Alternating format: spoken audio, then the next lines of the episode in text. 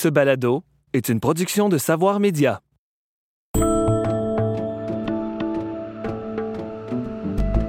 Bonjour et bienvenue à Fait biodivers.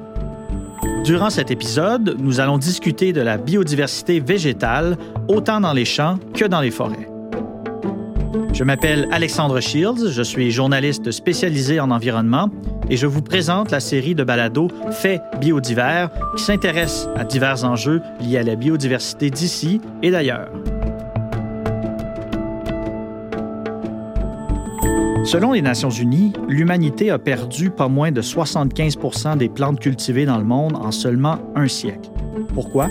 Tout simplement parce que l'agriculture moderne et industrielle, basée principalement sur la monoculture, privilégie les variétés à haut rendement, ce qui a eu pour effet de disqualifier la majorité des variétés qui existaient auparavant.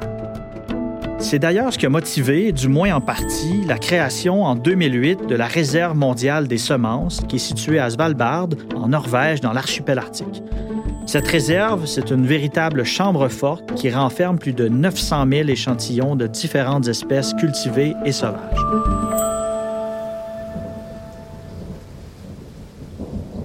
Mais le déclin de la variété de plantes ne se limite pas à l'agriculture. En fait, avec la destruction accélérée des forêts tropicales de la planète, qui constituent les écosystèmes avec les plus grandes diversités végétales, on perd aussi tout un patrimoine irremplaçable, et ce, à tout jamais. Bref, ces différents déclins soulèvent plusieurs questions qu'on va aborder avec la professeure en sociologie Elisabeth Abergel, associée à l'Institut des sciences de l'environnement de l'UQAM. Elisabeth Abergel, bonjour. Bonjour. Lorsqu'on évoque le déclin de la biodiversité, en tout cas du moins dans le discours public, dans le discours médiatique, on parle habituellement de la disparition accélérée des espèces animales, hein, que ce soit au Québec, au Canada ou ailleurs dans le monde. Euh, mais bien sûr, la biodiversité, ça inclut également tout ce qui est végétal. Euh, à votre avis, comment on peut mieux faire connaître l'importance de cette biodiversité végétale? Donc je pense que euh, pour mieux faire connaître l'importance de la biodiversité végétale, il n'y a qu'à penser à l'alimentation, par exemple, qui est un bon exemple parce que non seulement les espèces végétales vont remplir des fonctions écologiques euh, essentielles, hein, comme la, photosynthèse par exemple, c'est-à-dire la transformation de l'eau, euh, de la lumière euh, et du dioxyde de carbone pour produire de l'oxygène et donc pour maintenir le taux d'oxygène dans l'atmosphère terrestre à des niveaux qui soient vivables. Mais il faut savoir que les plantes, donc la biodiversité végétale, fournit de la matière organique qui est tout à fait euh, vital pour le maintien de la vie sur la Terre. Hein. Donc, euh, il faut savoir que les plantes sont à la base de la, toute la chaîne euh, alimentaire. et donc, l'agriculture est un bon exemple pour justement sensibiliser les gens à l'importance de la biodiversité végétale. Il faut savoir aussi qu'on constate une, une, importante érosion de la biodiversité végétale. On sait que trois quarts de la diversité génétique des différentes variétés de plantes cultivées, donc comestibles, euh, ont disparu au cours du XXe siècle. Et donc notre alimentation aujourd'hui repose sur 12 espèces végétales. Oui, donc c'est extrêmement restreint comme, comme panel finalement d'espèces. Absolument, absolument. Donc 12 espèces végétales et on compte à peu près 5 espèces animales. Et ces espèces ensemble fournissent environ 75% de l'alimentation au niveau mondial. Donc on, a subi une érosion euh, végétale, une érosion génétique euh, des plantes très importante au cours du XXe siècle et ça continue au XXIe siècle.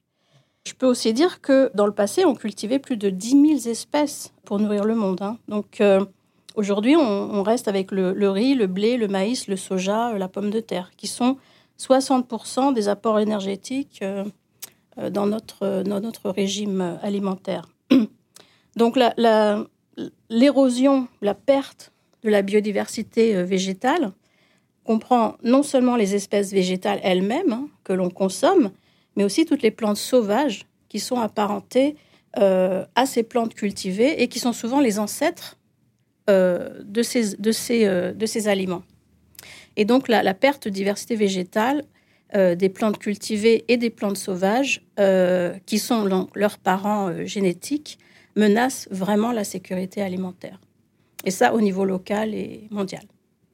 Comme euh, humain, on a parfois, je dirais même souvent, tendance à se placer en quelque sorte en dehors de la nature. Hein. C'est le cas dans plusieurs situations. Mais lorsqu'on prend seulement l'exemple des, plantes sauvages, euh, on constate que ces espèces-là jouent plusieurs rôles très importants. On a parlé de l'agriculture, mais dans le cas des plantes sauvages, est-ce que vous avez quelques exemples justement des rôles, des, services euh, environnementaux que ces plantes-là peuvent nous rendre? Les plantes sauvages, elles sont vitales dans la sauvegarde de la biodiversité. Donc, euh, l'érosion génétique des variétés végétales cultivées et des plantes sauvages apparentées, euh, c'est une grande menace pour la sécurité alimentaire, mais aussi pour la survie des autres espèces qui en dépendent.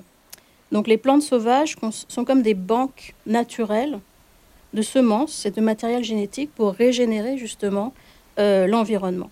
C'est un genre d'assurance, de police d'assurance pour les générations futures euh, que de maintenir ces réservoirs euh, de biodiversité sauvage. Donc c'est très difficile euh, de, des fois de, séparer qu'est-ce qui est sauvage et qu'est-ce qui est domestiqué, étant donné qu'on a domestiqué énormément d'espèces.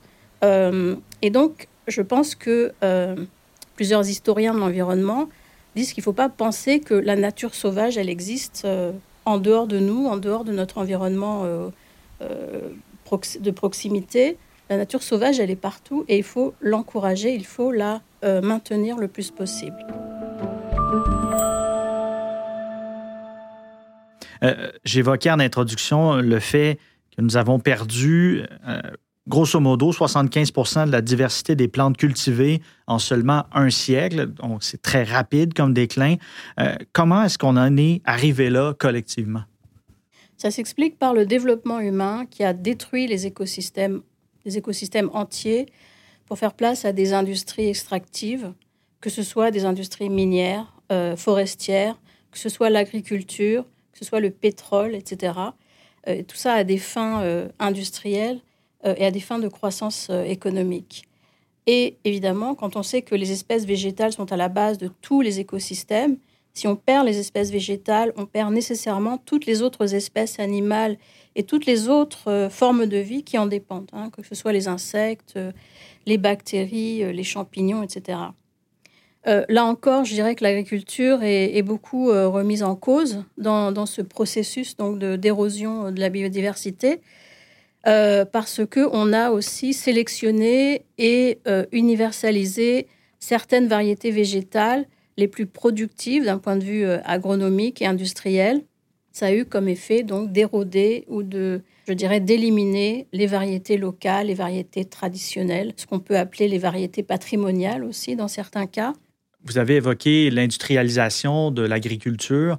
Euh, est-ce qu'il y a moyen de le situer dans le temps, ce moment-là où on a fait cette transition vers une agriculture très industrielle? Et quels impacts ça a eu justement sur l'agriculture? On peut dater le, début de l'industrialisation de l'agriculture, euh, ce qu'on peut appeler la révolution verte, euh, environ dans la période de l'après-guerre, c'est-à-dire les années 50 euh, et les années 60. donc cette, cette, industrialisation de l'agriculture, elle s'est faite progressivement, mais je dirais qu'avec l'avènement de certaines, et, l'avènement et la convergence entre certaines technologies, par exemple au niveau génétique, hein, au niveau de la des croisements euh, de variétés euh, pour arriver à des variétés, ce qu'on appelle hybrides.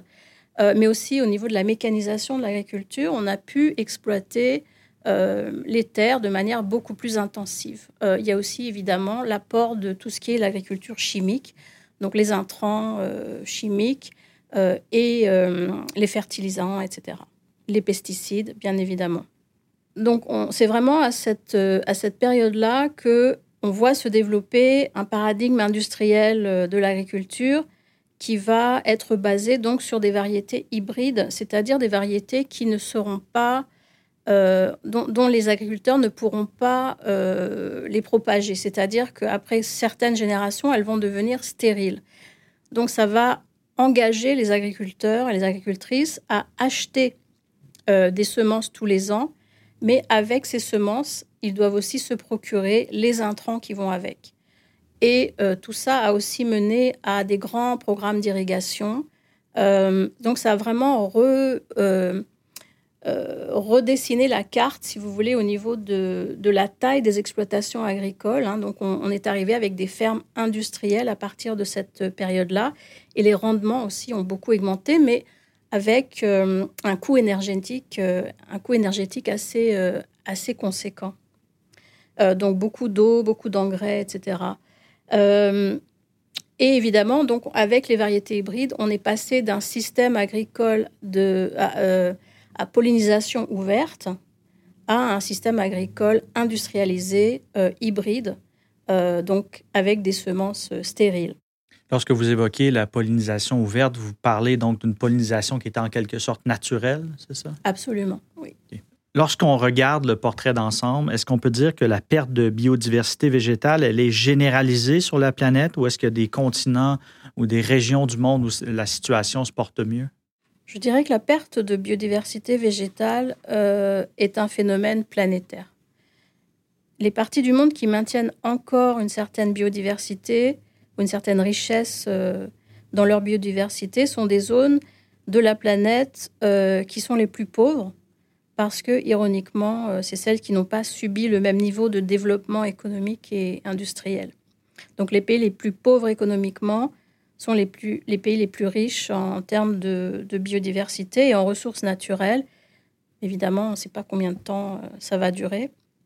Donc, euh, je dirais que ce sont généralement les, communautés locales, souvent les populations autochtones à travers le monde, qui vont conserver et maintenir les écosystèmes pour des raisons matérielles de survie, bien évidemment, mais aussi ces communautés euh, dépendent de leur milieu et donc se sont adaptées à leur environnement depuis euh, des générations et des générations. Donc ces communautés locales qui sont menacées aujourd'hui, je dirais, euh, ont non seulement préservé, mais ils ont aussi sélectionné, domestiqué à partir de variétés sauvages et cultivé des variétés végétales comme le maïs, par exemple, au Canada, au Mexique, ou bien le riz euh, en Asie euh, du Sud-Est.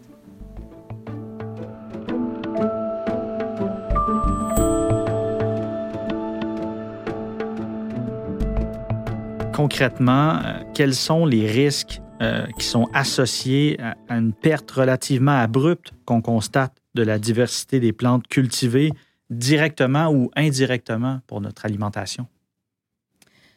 Je dirais que les variétés euh, qu'on cultive, donc les, les plantes cultivées aujourd'hui au niveau euh, mondial, sont des variétés hybrides euh, qui encouragent la monoculture plutôt que les anciens systèmes de, polyculture. Donc ce, paradigme industriel qui rend l'agriculture dépendante à, à l'agrochimie veut dire qu'il y a une concentration de cultures qui sont très semblables, qui sont très similaires, et donc, euh, le problème, c'est que s'il y a un, insecte, une maladie, une sécheresse ou un, événement euh, climatique, euh, il y a un grand danger justement de perdre ces, cultures, puisqu'elles n'ont pas cette variété génétique qui va leur permettre de survivre à des conditions variées. Euh, pour tenter donc de préserver notre patrimoine de semences, euh, on a créé, euh, il y a de cela une douzaine d'années, la Réserve mondiale des semences en Norvège. cette réserve-là compte actuellement un peu plus de 900 000 échantillons, mais elle a une capacité qui pourrait atteindre quand même 4,5 millions d'échantillons. Est-ce que, selon vous, c'est la solution ou une des solutions pour préserver ce patrimoine génétique-là des plantes cultivables? C'est une solution, mais ce n'est pas la solution. Parce que la banque de semences, elle se développe en fonction de la contribution des agriculteurs et des agricultrices euh, à travers la planète qui, qui, font des dons hein, de, leurs variétés euh, et de leurs semences euh, traditionnelles. le problème, c'est que les semences qui sont préservées, qui sont conservées dans une banque de semences, euh, elles doivent être plantées, c'est-à-dire elles doivent vivre euh, non seulement ex situ, c'est-à-dire euh, en dehors de l'environnement dans lequel elles, sont, elles vivent, mais aussi in situ, c'est-à-dire là où elles ont été prélevées. Donc c'est vraiment important de planter ces semences dans des milieux favorables à leur développement et à leur propagation naturelle. il faut qu'elles puissent s'adapter, il faut qu'elles puissent évoluer Et pour ça, elles ont besoin d'interaction avec d'autres espèces, que ce soit des insectes, des bactéries, etc., mais aussi des compositions des sols qui, peuvent différer d'une région à une autre. donc tous les facteurs abiotiques, c'est-à-dire les facteurs non biologiques, le climat, le sol, etc. Donc il faut une préservation, euh, comme, je viens de le dire, non pas seulement euh, dans, une, dans une, réserve mondiale de semences, euh, mais il faut que ces plantes-là revivent et aient une vocation et qu'elles soient redécouvertes en fait et qu'elles soient utilisées hein, de manière durable. Je pense qu'il y a évidemment des efforts en Norvège de, de cultiver ces semences, mais je pense que la meilleure je dirais la meilleure solution, c'est vraiment de faire vivre ces semences le plus, euh, le plus possible. À votre avis, est-ce qu'il existe des solutions à mettre en, place en parallèle possiblement de cette réserve mondiale des semences, justement pour garantir la préservation de ce patrimoine génétique-là? Pour moi, c'est c'est pas pas la solution euh, qu'il faut privilégier. Je pense que euh, c'est une solution importante, bien évidemment. Je pense qu'il faut aussi comprendre que une banque mondiale des semences, c'est intéressant, mais ça doit aussi exister au niveau local euh, et au niveau national, et même au niveau provincial.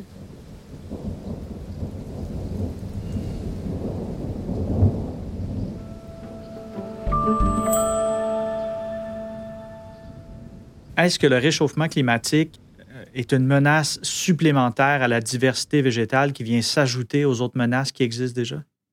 Alors déjà, les changements climatiques sont causés par le manque de biodiversité végétale, c'est-à-dire par la destruction d'écosystèmes, euh, la déforestation. On a perdu euh, la grande majorité des forêts euh, dans ce monde qui régulaient justement le climat, hein, l'atmosphère. Et donc les changements climatiques sont causés aussi par un dérèglement total des cycles de l'eau, etc.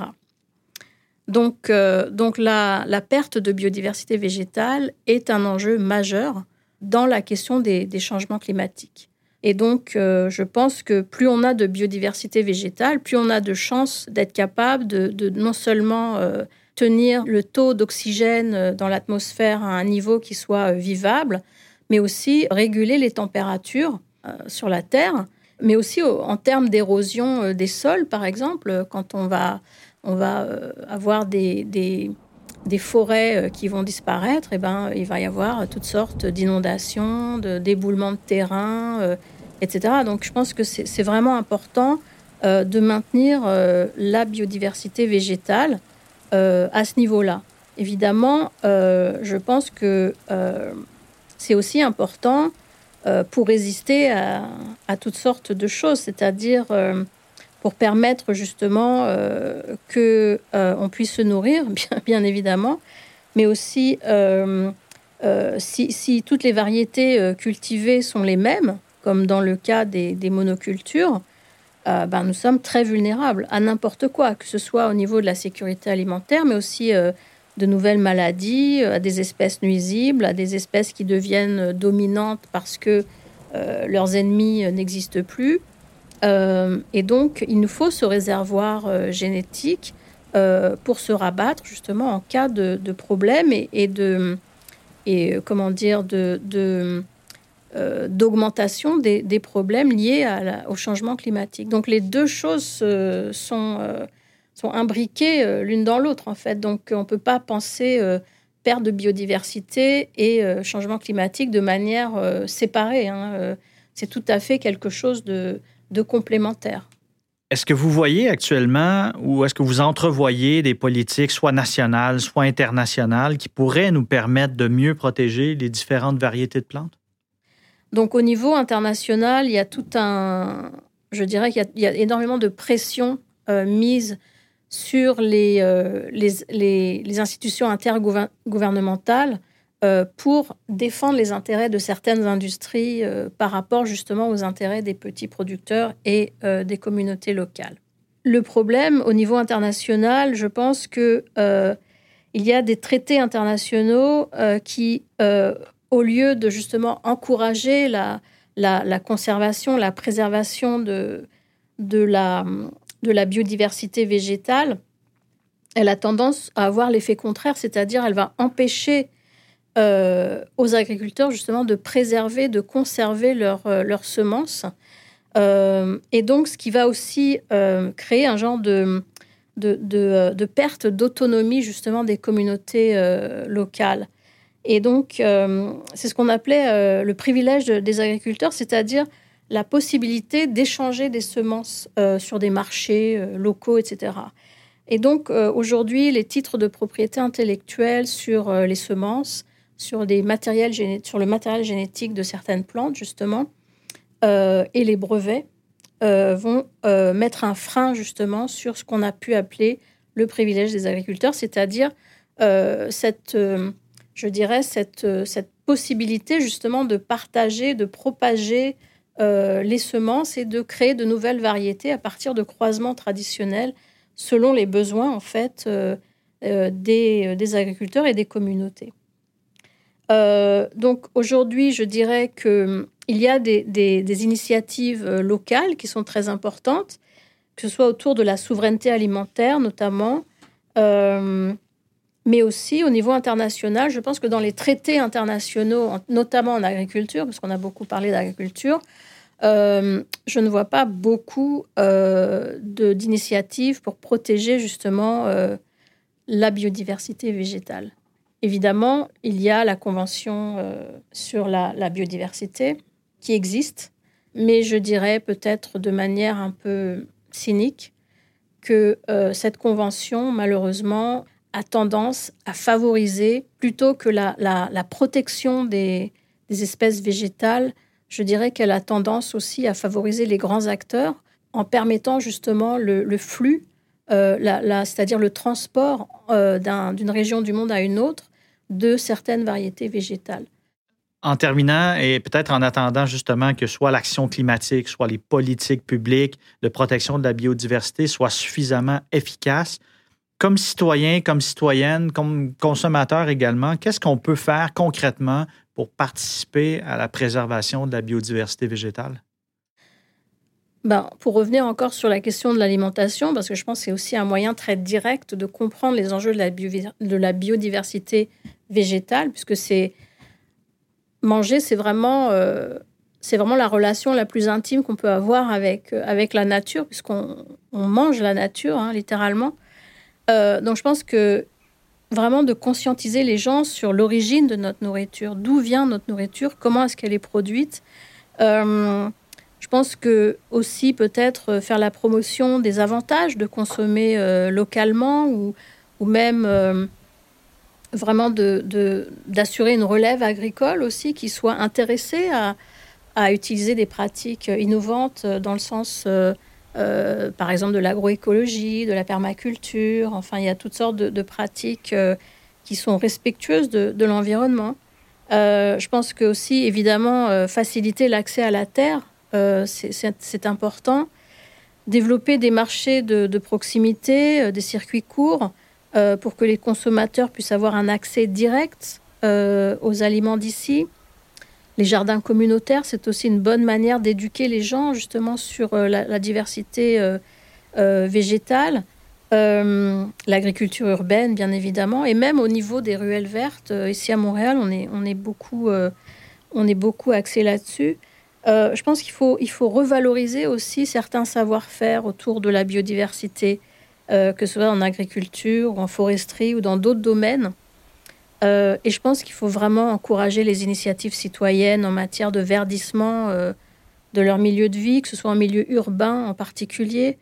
Euh, mais je pense que aussi, ce qu'on peut, ce qu'on peut aussi dire, c'est dans la consommation, éviter les produits suremballés, éviter les produits hyper transformés. Enfin, voilà, il y, a plein de d'astuces aussi à ce niveau-là qui, qui peuvent conscientiser les gens sur euh, justement euh, euh, les enjeux de la, de la, la, perte de la biodiversité végétale. mais je pense que finalement, peut-être un bon conseil, ce serait de bien voter, de voter pour les bonnes personnes, si elles se présentent, bien évidemment, que ce soit au niveau municipal, au niveau provincial, mais aussi au niveau fédéral, et de, de vraiment mettre la pression sur sur les personnes en charge, les dirigeants politiques, pour vraiment faire bouger les choses. Parce que je, pense que la, plus grande urgence climatique, c'est le manque de volonté politique. Je pense qu'un autre moyen de, sensibiliser les gens par rapport aux enjeux non seulement des changements climatiques, mais aussi de la perte de la biodiversité euh, végétale et animale d'ailleurs, c'est de vraiment sensibiliser les jeunes euh, par rapport à euh, les contacts qu'on peut avoir avec la nature, aller vraiment explorer la nature, qu'elle soit urbaine ou qu'elle soit rurale ou autre. donc je pense que la, établir des liens avec la nature, c'est important. On, parle aujourd'hui d'enfants qui souffrent de déficit de nature. Euh, on parle aussi de jeunes qui, souffrent d'éco-anxiété.